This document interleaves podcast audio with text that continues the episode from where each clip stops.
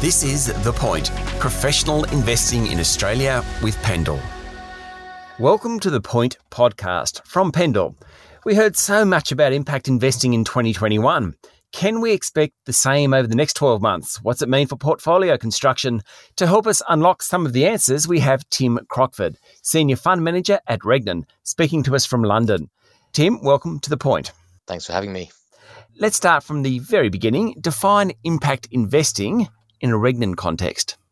So, impact investing in a general context is really all about uh, making investments with the intention of generating a specific and measurable positive impact.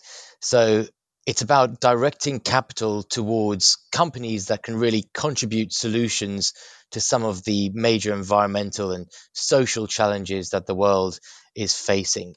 In a Regnan context, of course, being part of the Pendal Group, that means we're very much focused on marketable securities, on credit and equity.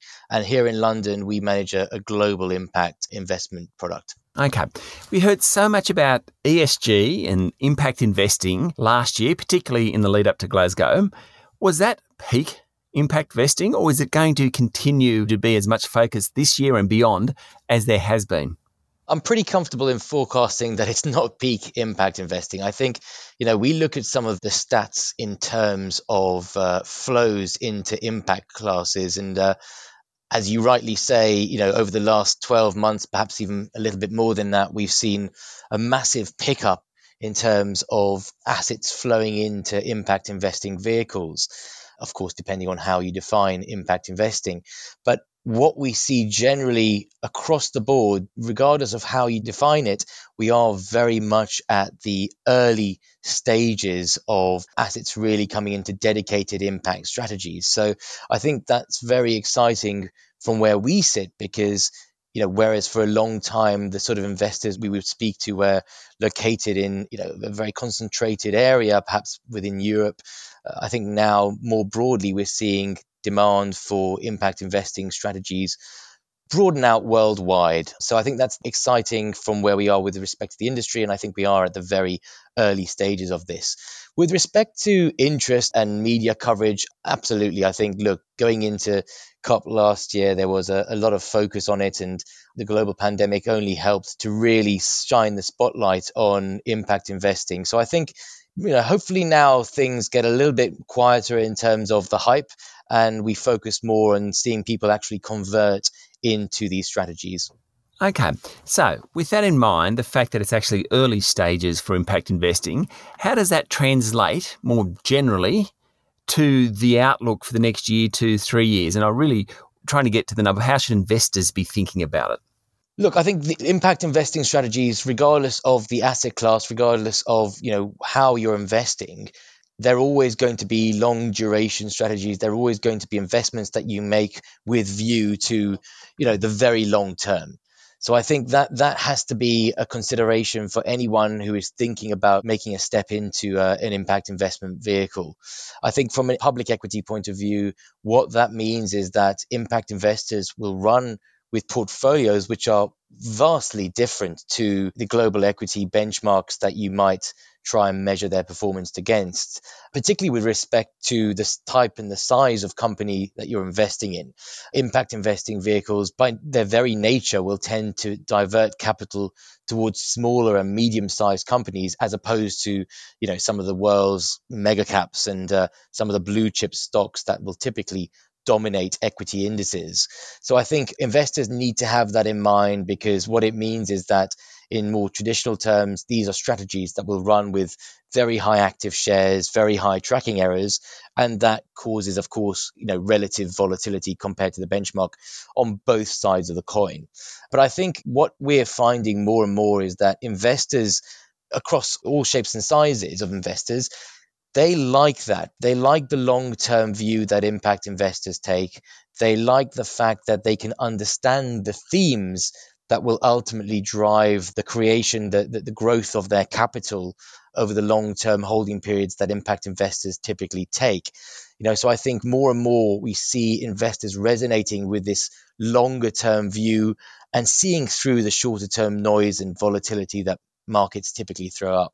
It, it means then that as an investor, I'm going to have to think a little bit more laterally than previously, where you know I might just compare to benchmarks and things like that. But what you're saying is, if you want to be in impact investing, and I presume you're saying that over the longer term, it's likely to outperform because it is at the beginning of its life cycle. If that's the case, investors are going to have to rethink a little bit about how they compare, what they're trying to kind of get out of it, and how they judge their investments. I think the way in which they judge their investments in the longer run will still, you know, the, the old rules will still apply. But uh, I think it's, you know, you've kind of alluded to it there. It's it's more the time frame on which they judge them, which is important. And I think, like you said over there, you know, you're talking about companies that are transforming not just the actual communities and environment in which they have an impact, but they themselves as businesses are being transformed by the rapid growth in demand that they are seeing for the products and the services that they sell.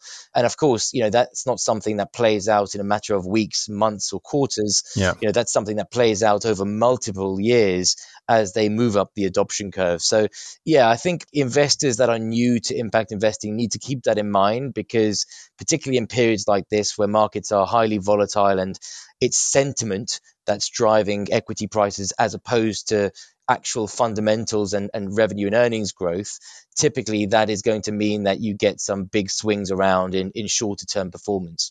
Okay, so if I'm putting together a portfolio and I want it to be an impact investing portfolio, what are the things I should be looking for? What are the things I should be wary of?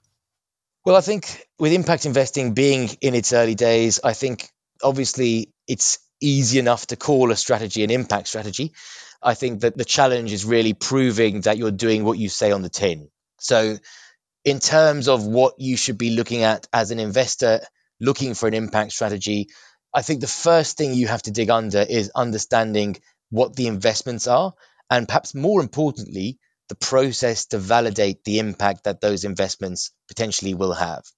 You know, because it's all well and good sticking a, a few pictures of solar panels or wind turbines in a presentation, really what you need to look for is the repeatability with which that process can validate that an investment is in fact going to have a net positive impact over the course of its holding period. So I really think it comes down to process to validate and show, you know, articulate to the investors what that impact is. It comes down to expertise as well if you look at the team that I'm lucky enough to work with, the core investment team has been doing this for, for many years now.